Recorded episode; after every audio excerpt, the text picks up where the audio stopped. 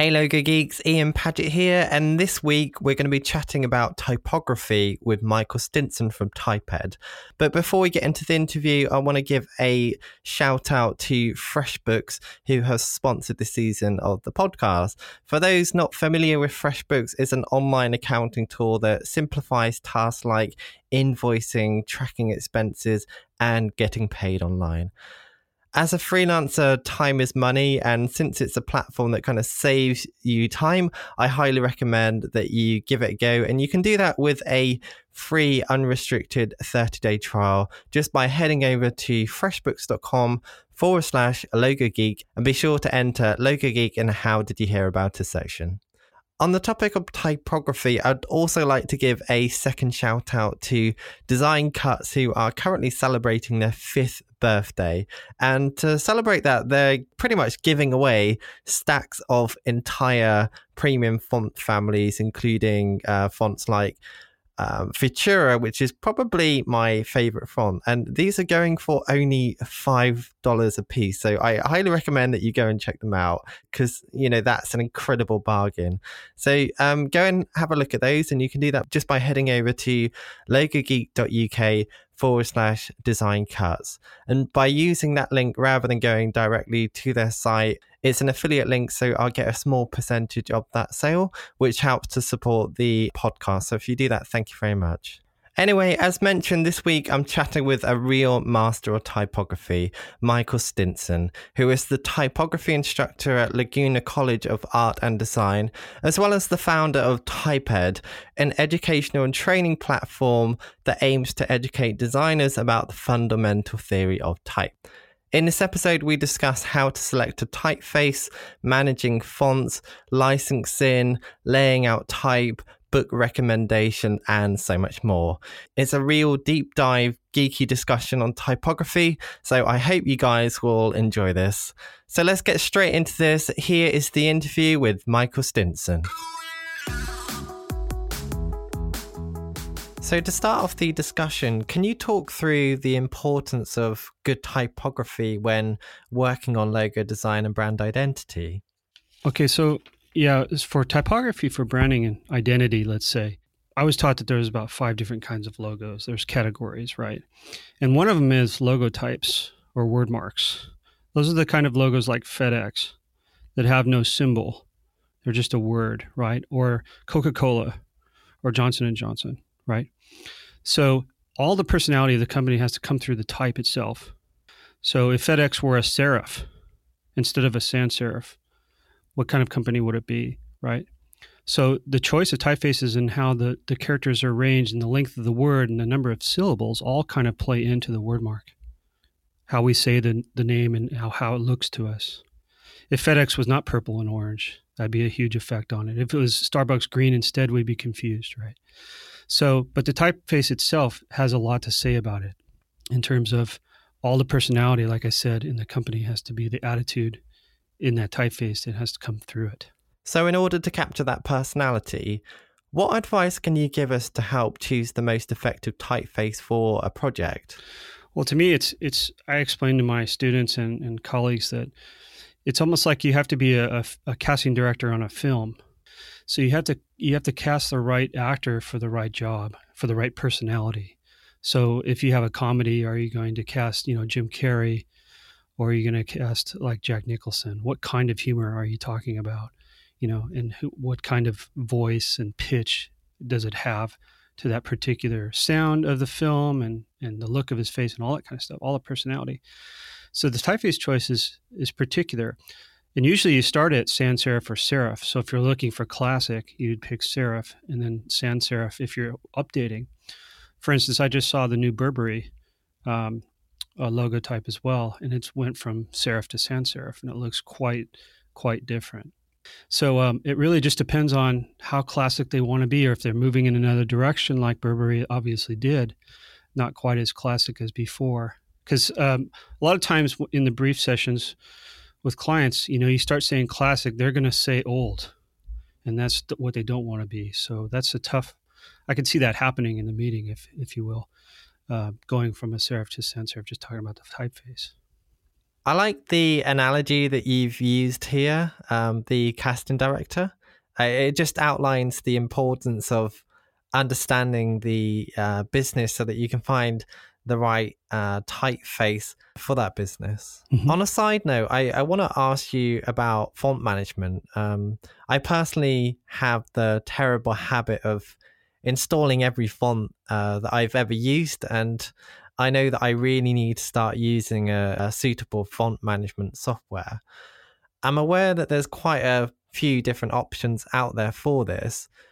What would you recommend to use? Personally, I use I used FontBook with the Mac for a long time until I became a type teacher, and um, it started acquiring more and more typefaces. Because right now I have about forty eight hundred fonts. Wow. uh, I'm looking at my my machine, and uh, what I'm looking at right now, as far as the font management system, is Suitcase Fusion by Extensis, and I started using that third party kind of software when I had to have a lot of typefaces to teach typography. So it's always worked well for me, and it categorizes everything in into classification and keeps everything organized. So I highly recommend that.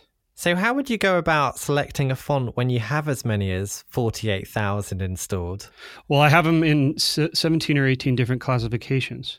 So the first four are categorized as serifs, and the next, let's see, eight are categorized as sans serifs, and then you have all the the the uh, display ones like script and black letter and ornament typefaces and stuff like that. Uh, I even have a Japanese folder. Um, so, but I try to teach classification because it helps the designer choose typefaces more uh, deliberately and accurately. Because the older they are, because classification is like music for for typography in the sense that it, it's based on a historical timeline because we got serifs first and sans serifs came way later. So, in that sense, serifs are a little bit more classic. So, if you know different kinds of serifs and you're doing something for a high tech company like Google or something, you may not want to use the serifs at all. So, you'll cut right to the sans serifs. And so, I go to those quickly. So, if you have them organized in such a way, you can cut to the chase quite quickly. That makes sense. Um, yeah. Being transparent, I, I feel like I need to um, study typography further to understand those classifications properly. Right. And uh, I'd imagine that listeners may feel the same way as I do. So, to expand on what you just spoken about, what are the um, typography classifications that you mentioned? There are subcategories like like um, there's subcategories there, just like in music, like alternative rock or alternative punk or alternative, you know, um, electronic, let's say, but it's all under alternative. So I took I took my classifications from the book um, called The Anatomy of Type by Stephen Coles, and um, he's got 17 or 18 classifications. So it goes for the serifs, it's humanist, and then transitional, and then rational slash modern, and then contemporary. And then for uh, the sans serifs, you have your grotesques and neo grotesques. And then you have your gothics. And then you have your geometric sans. And then you have your humanist sans and neo humanist sans. And then there's three categories of slab that go with the serifs grotesque, geometric, and humanist slabs. And then you get into the displays that are everything else, like wedge serifs and stuff like that and uh, scripts and ornaments and black letter and that kind of thing. I, I, usually lump black letter with scripts. Usually, I really feel I need to get myself a copy of the book that you mentioned, the the the Anatomy of Type, right. uh, so that I can study each of those in in more detail. So once you do have that knowledge, how does that allow you to choose a more effective typeface? Uh, it gets you to cut to the chase quickly because uh, if I if I wanted to do a, a, modern magazine, let's say, I know that by looking at magazines, a lot of them are starting to use slabs for body copy for reading. So I'll go right to the slabs because I know that magazine wants to be more contemporary, like Wired, let's say. So I might choose um, like a neo grotesque or geometric slab, like Adelle. I'm not sure what category that is, but but I can go right to my folders and go right to those and compare the different ones in that classification of what's going to be the most readable. It sounds like you've been able to uh, build up a, a, library in your mind of how companies and industry use typefaces so that when you do need to make a choice, you can immediately select the most uh, suitable for the job. Like as a designer, I know that you can learn that on a project to project basis through research, but I feel like knowing those categories on top of that means that you can continuously observe and learn as you go about life. Um, it means that you can just quickly and efficiently narrow down your choice uh, to the perfect typeface rather than needing to filter through, you know, an, an extremely long list uh, from project to project. Yeah, because um, when you're doing eight jobs at once, you kind of have to know if you have to pick out typefaces. You want to just get cut to the chase. Uh, uh, picking out a typeface shouldn't take you an hour; it should take you a matter of minutes, usually, to pick a few that are going to be relevant for that particular usage. You know, for sure. Now, I want to talk to you about font licensing when working on logo design and uh, branding. I, as a designer, I've collated together a fairly comprehensive library of fonts, uh, most of which I've uh, purchased a license for so that I can use those fonts myself. One area, however, where I've I've never been sure about is how you ensure that your client also owns a license to use that font too. How do you typically deal with that situation? Well, to me, it's all in in developing a logo. You know, it's it's going to be for a larger system. Uh, graphic design is largely creating systems, especially for identity and branding. It's a it's a system that a company is going to use to express its personality, right? To stay in the minds of the consumers or, or people around. And so, what, what I've always done is is I will, when developing comprehensives, to show the client, I'm already looking at the typefaces that I have, and I'm using a particular font, let's say, for a word mark. And let's say I have three of them. I'm going to show the client three different uh, fonts for those logo types. Once they buy off on one, we purchase that. That uh, I have the client purchase that particular font for their word mark, just that particular font. So it's like thirty, forty dollars. So, would you buy that on behalf of the client and invoice them accordingly, or would you request that the client actually purchases it themselves? I, I always have the client buy it. I'll set up an account if they want me to, but I recommend that they purchase it so they have it and they own it, and there's no legal you know issues or anything like that. Okay, that's useful advice. And and to clarify on this, as a designer, would you still need to own a license as well as your client, or could you ask your client to send it over once they purchased it? I usually will. And here's what happens is you're not supposed to transfer fonts to one another just like music. However, you only get into legal sticky situations if you publish that font. So for instance, I tell my students, you can use fonts off your computer, you know, like the default fonts because they come with your computer. If Someone gives you a font, you can use it if it's not published. So if if you use it just for printing out a paper for your your history class or something. It's perfectly fine. It's when you have to produce a thousand of those and you put them online with that typeface in it, then you have some issues because that now that that's actually being published and used. So it depends on if you're publishing or not.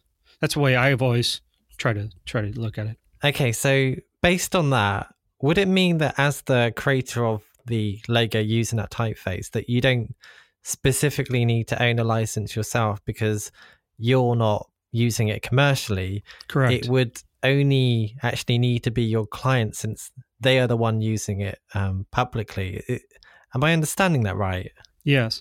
And if they purchase the whole entire typeface family, um, I'll ask them to give us a copy if it if it's if we can still have it, um, or or use their account to use it off a typekit or whatever. Um, but in knowing that we are not going to publish anything with that typeface, we'll keep track of knowing that we're not publishing anything with that typeface. So, like if we were to rebrand our studio and we use that typeface that they that they let that loan to us, we have to repurchase it again for ourselves in knowing that it's going to be in our our studio's identity.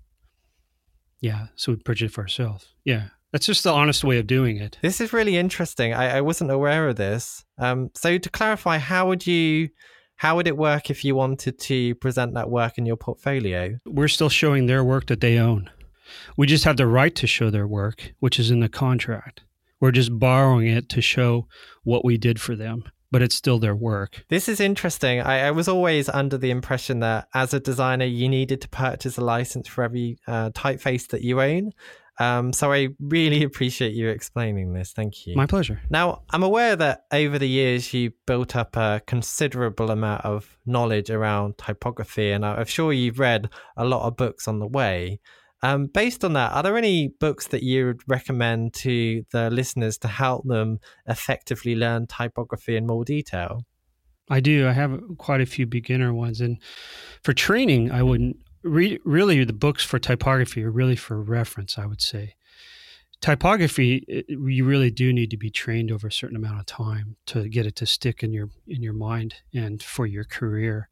I highly recommend learning, you know, on site. Um, there are drills and things you could do online, but it's one of those things that you kind of have to be in the room to to learn from a you know master or something. But yeah, I have some books on our our TypeEd website that I enjoy. One of them is uh, for beginners. It's uh, called Type Matters by Jim Williams. That one's very simple, well designed. Um, for a bit of an upgrade into like a Type 2 level book, I would go for The Elements of Typographic Style by Robert Bringhurst or Reading Letters designing for legibility. I'm not sure what the author is on that. We don't have that on there. And of course, you know, depending on what software you're using for typesetting, I would recommend Nigel French's InDesign type professional typography with it with Adobe InDesign. That one's very good because it just takes you through InDesign with a type centric kind of mentality, which is great because that's how we're producing a lot of type these days. And then for my classes and, and, like the higher end stuff where you want everything in one spot, the complete manual of typography is also very good. That's by uh, James Felici. Apologies to interrupt, but so that listeners aren't uh, quickly writing this down, um, before we continue, I just wanted to add that all the books and resources that you mentioned here uh, will be included in the show notes for this episode. Um, I think this will be episode seven, so the link should be logogeek.uk forward slash uh, 3.7. Now, apologies, I'll let you carry on. Great. Yeah. And then for some really nerdy casual reading, I recommend the, the Shady Characters one. It tells you about all the backstories of these glyphs that we've, these funny glyphs like ampersands and pilcrows and everything that we, and there's an interesting one in there called the interrobang. And that's the combination of an exclamation mark and a question mark, which is equivalent to saying, what? Like that, you know it's really interesting. It's a really nerdy typography book, but it's fun. It's very fun. And uh, I'm not sure that that's by Keith Houston. That is who that one's by. Yeah. This is great. It, it sounds like uh, lots of reading for everyone. yeah. No, yeah. Now, so far, we've spoken primarily about selecting like pre designed typefaces. But I'm curious if you've ever had any experience where you've needed to design a, a font or typeface from scratch. I have developed typefaces by hand. Uh, one in particular that we did was for uh, a nonprofit in downtown Los Angeles. It was called the Pacific Asian Consortium on Employment, and it definitely needed to be consolidated into, you know, an acronym for sure, because it was such a long name. And uh, so, basically, the whole the whole thing that this this organization did was find people work. In essence, kept them busy busy as bees, let's say, right? A busy bee worker. And so we we drew the four characters as a P A C E, as if there were four bees running around in circles, right? And made the actual characters and the path of the flight of those four bees.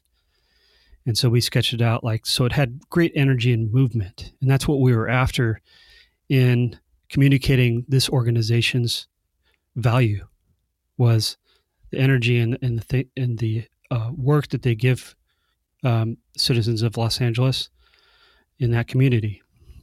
They kept them busy as bees. So that was the whole thing of drawing those characters by hand because he couldn't find a typeface based on that. It would take us forever to find it.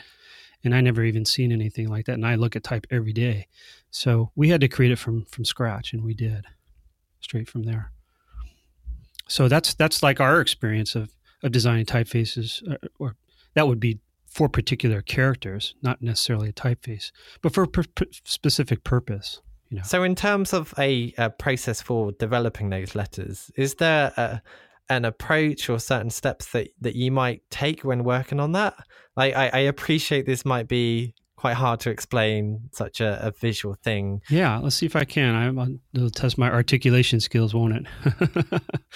yeah. So the the PACE, the main thing about that was when when designing typefaces for us, especially if it's not an entire alphabet, is to make sure that the characters that we're doing are completely readable.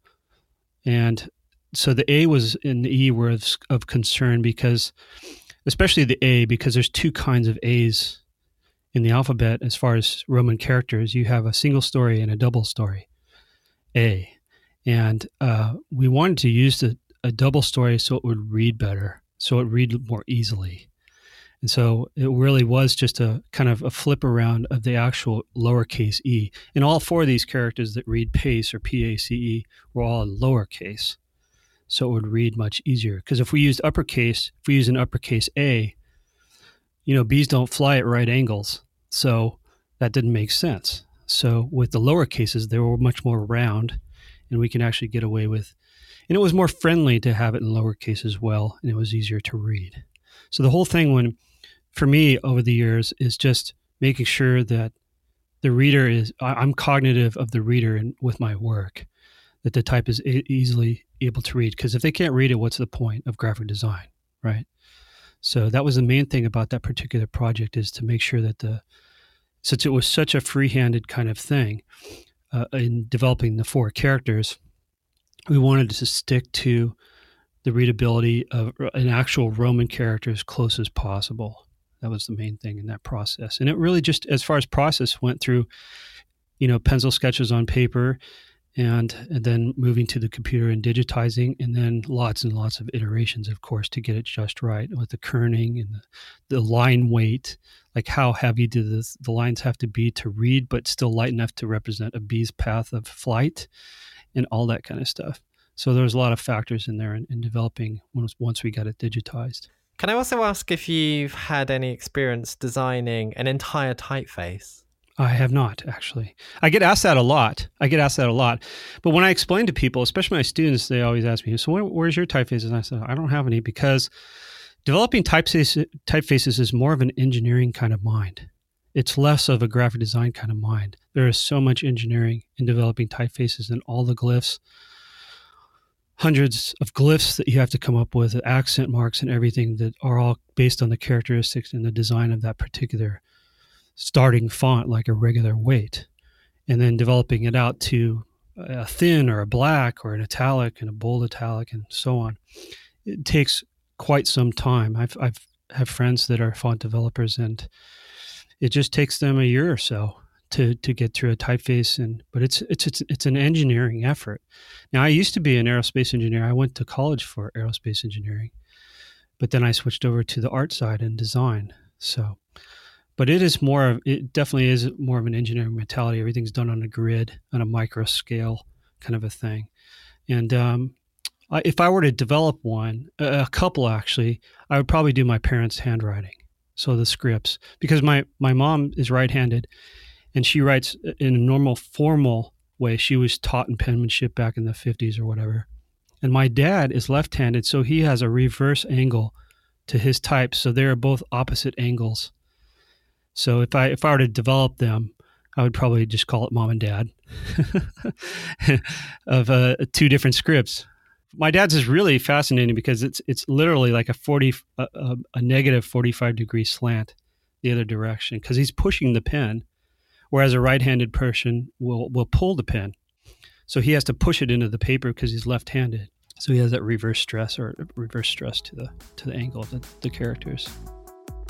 I just want to take a short break to tell you a little bit more about FreshBooks, who has sponsored this season of the podcast. If you're a freelancer or business owner, you may have done your tax returns before, and you'll probably be well aware that it can be a real nightmare if you're not organized.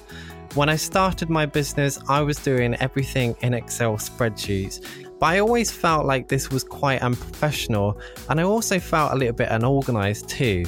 That's when I discovered FreshBooks, which changed everything. It's a cloud accounting software that helped me to be better organized and keep track of my profits and expenses.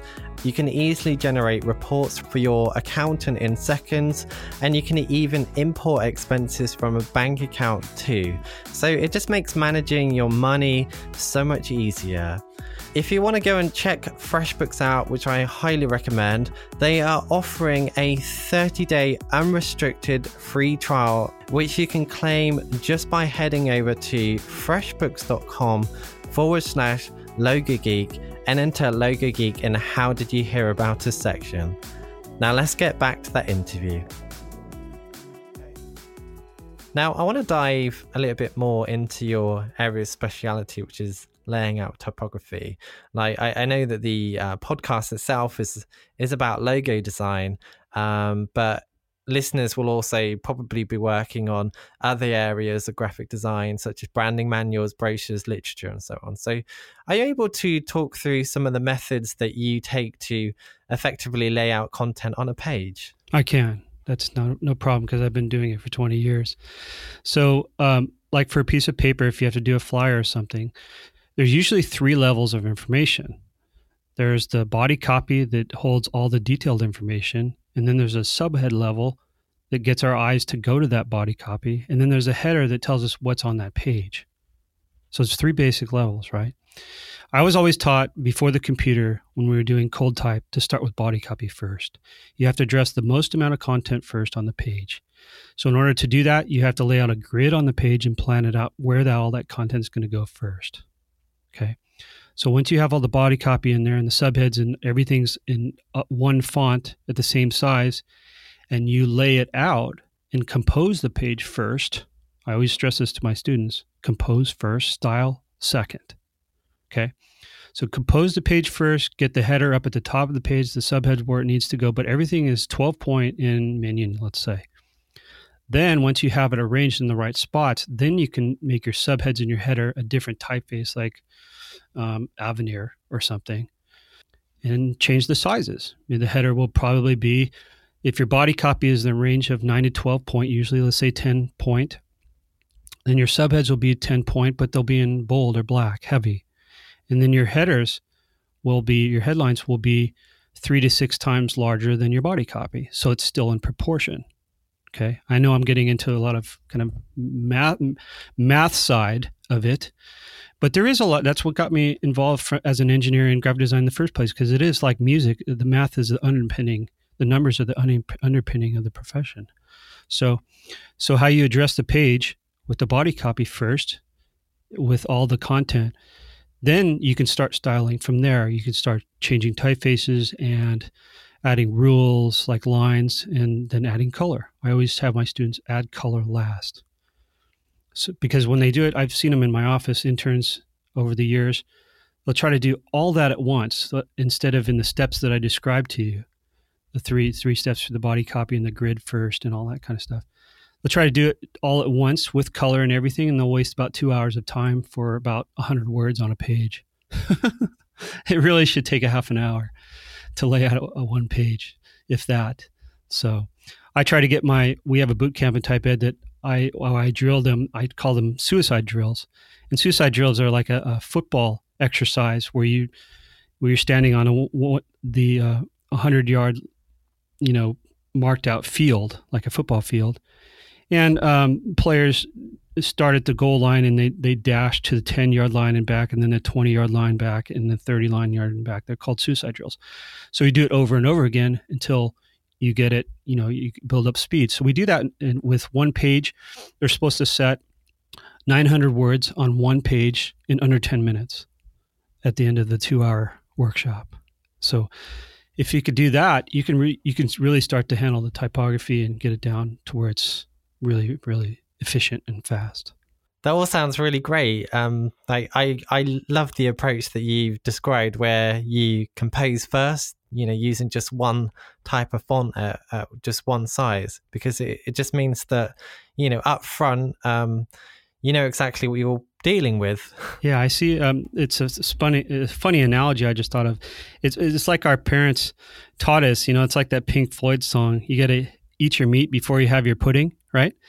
So it's the same thing. You have to get the content composed on the page first before you start to make it look good. Because if you think about it, if you do it all at once, each one of those steps only has about 20% of your attention. So if you take it a, a step at a time, you have 100% of your, your attention at each stage because you're not overlapping anything. And so it gets it gets done with more perfection and efficiency that way. I know it's an engineering nerd thing to say as far as an artistic kind of profession, but but it's true. This is really solid advice, and I, I think the approach can also be applied to so many areas of uh, graphic design. Yes, because um, you're you're really focusing on uh, function over form. Well, that's graphic design's mantra in the first place, right? Form follows function. Absolutely. Um, to expand on this, I've I've heard you speak about the, the fundamentals of typography that all designers need to be aware of. Could I ask you to um, briefly talk through what they what they are? Well, one of the basic ones is like a five step process, and it really starts with type, and then it it really I've used this method for many many years, and it's what's made me so quick in in producing comprehensives and producing you know final art for reproduction. So it goes like this. Number one is the format. Okay, that's the page size or the surface that you're on, whether it's a mobile screen or you know a brochure or a banner ad or whatever it is. It's just the format comes first. You have to determine the size, and then at that stage you have to determine how much content you have for that size if that content's going to fit. Because if you have 100 words, there's no way it's going to fit on a banner ad that's going to pop up on Facebook? So you have to determine that. Second is then developing the grid that goes on that page. That's the second step. The third step is putting all the content on the page based on the grid. Getting it all composed, just like I was telling you before, everything's one size, one font. Then the the the so that's the third one. And the fourth one is composing everything and styling it. Everything is still in black and white, but now you're changing the style. You're adding rules, elements, and things to the text and stylizing the text, making it sans serif or whatever else. So, four out of the five steps are mostly the type. The last step is imagery and color, number five. That's when you add those and try to get the type and imagery and the color to jive with one another based on the personality of what's written in the content. And that's really the basic steps of of going through layout or any project for me uh, for the last you know 20 25 years i think one of the big steps that you mentioned with this is uh, using a, a grid uh, like mm-hmm. when i applied grids to my work i seen a vast improvement in my work so, do you have any advice for working out and uh, developing a grid? I was always told in the beginning by my mentor that the content will tell you what to design. That's pr- probably a profound thing to say because it's true. And it really is that simple. It, it, the content itself, whether it's in the story, will tell you what kind of personality to use, the typeface, what colors to use, everything. It'll also tell you what grid to use based on the format. That's why you have to know the format first. So if you have a newspaper, you can have up to six or seven columns of content. You can have six or seven columns on a regular A4 page because the reason for that is is because the type size, the uh, the font size is in a relationship to the measure in a in a roughly two to one ratio. This is something that was taught to me way back in cold typesetting I, I don't know anybody that does teaches this anymore. But if the measure is in a certain width, let's say 20 picas, the type size that goes in in that column is 10 points. And it only works with points and picas because this is how we did it in annual reports when we were doing it on boards and cold type. But I still bring those principles to my teaching today to make designers sure that they're cognitive about proportion on the page instead of just throwing stuff on the page. They're actually thinking about the proportion. That's important. That was taught to me. So if your measure is uh, typically on, you know, um, this, if, if your page is, you know, let's say 40 picas wide, which is like somewhat of an A4, let's say, that would mean that you're, and, and you're going to use one column. That means your type is going to be 20 points Well, obviously that's too big for you know body copy. Body copy is always in the range of nine to twelve point or so, depending on the typeface. So 20 points too much. So what do you have to do? You have to cut the page in half and cut the measure in half. The two columns are now 20 picas a piece. And so now that type size is 10 point and you're within body copy range. And that's how we were taught uh, is to think of these proportions because typography is all about proportion. The proportion of the type size to the page to the measure and the margins play into it as well. So really to to formulate to answer your question is to formulate a grid. It really is a factor of looking at those three elements: the format, size, the amount of content, and then factoring in how many how many images are going to be in there as well. Maybe maybe it may determine whether you um, have a modular grid or you have a column grid, kind of a thing. When I go when I go through my Type One lecture and for TypeEd, there's about six different grids that you choose from based on format and content volume. For instance, a poster, since it's so large and you're, you don't have a lot of content on there, you don't need columns.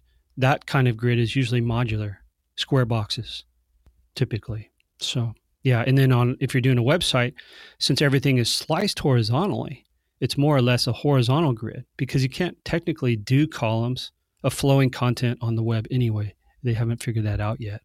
So this is yeah. interesting. I, I'm just thinking based on what you said. Would you actually create the grid in combination with the content, like you know, as you lay it down on a page? Yes. I would because if when I look at that content, that's the first thing I do. When I get a, a, like a word file from a client and it's you know it's forty pages or so, I'll usually take it home at night, and I'll read it at dinner or something, and I'll have a bunch of highlighters in my in my hand, different colors, to highlight what's going on in that content. So if if I notice that the the paragraphs are very short and choppy, and they're not consistently long or short, I'll try to divide the content up per page. Sometimes that content will get rearranged. I'll ask the writer to go, "Are you sure you want this content here? Because this sounds like it, you know, it goes with this content up here. Can we move it, or is that, or is a particular reason for that?"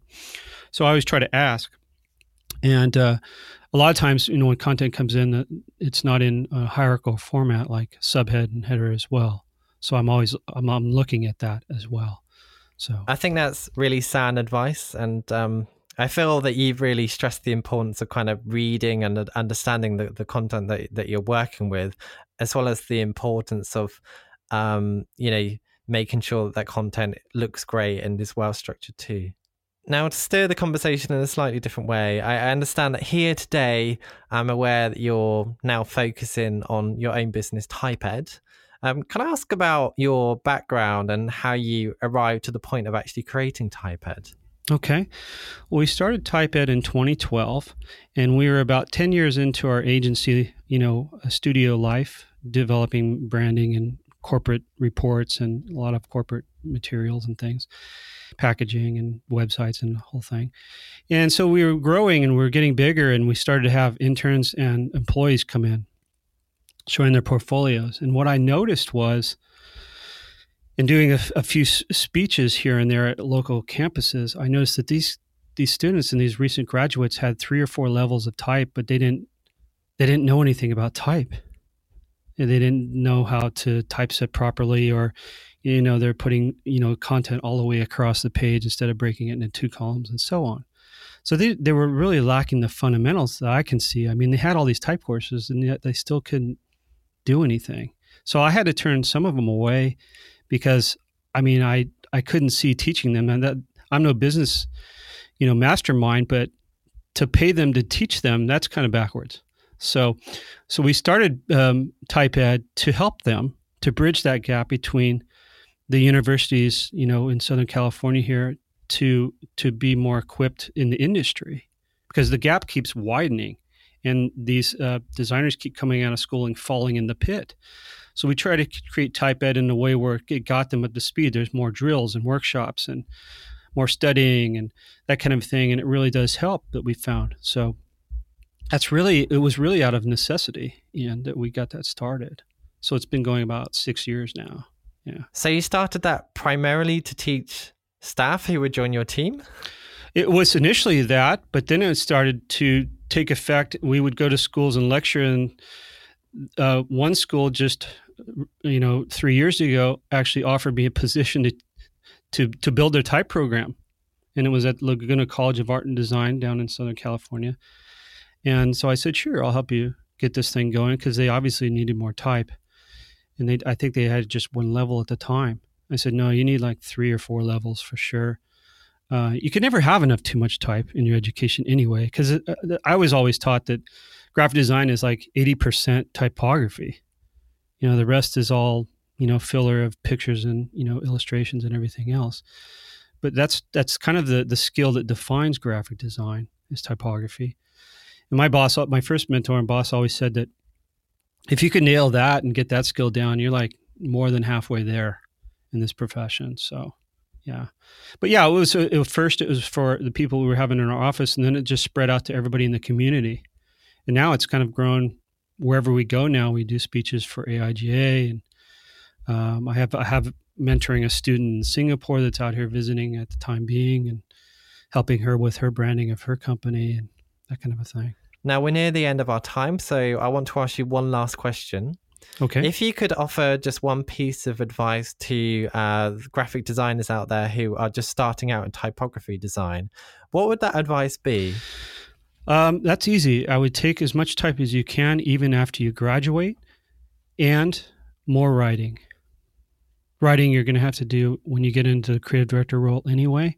So it's always good to have a writing background as well because uh, typography and graphic design is inherently joined with language at all times.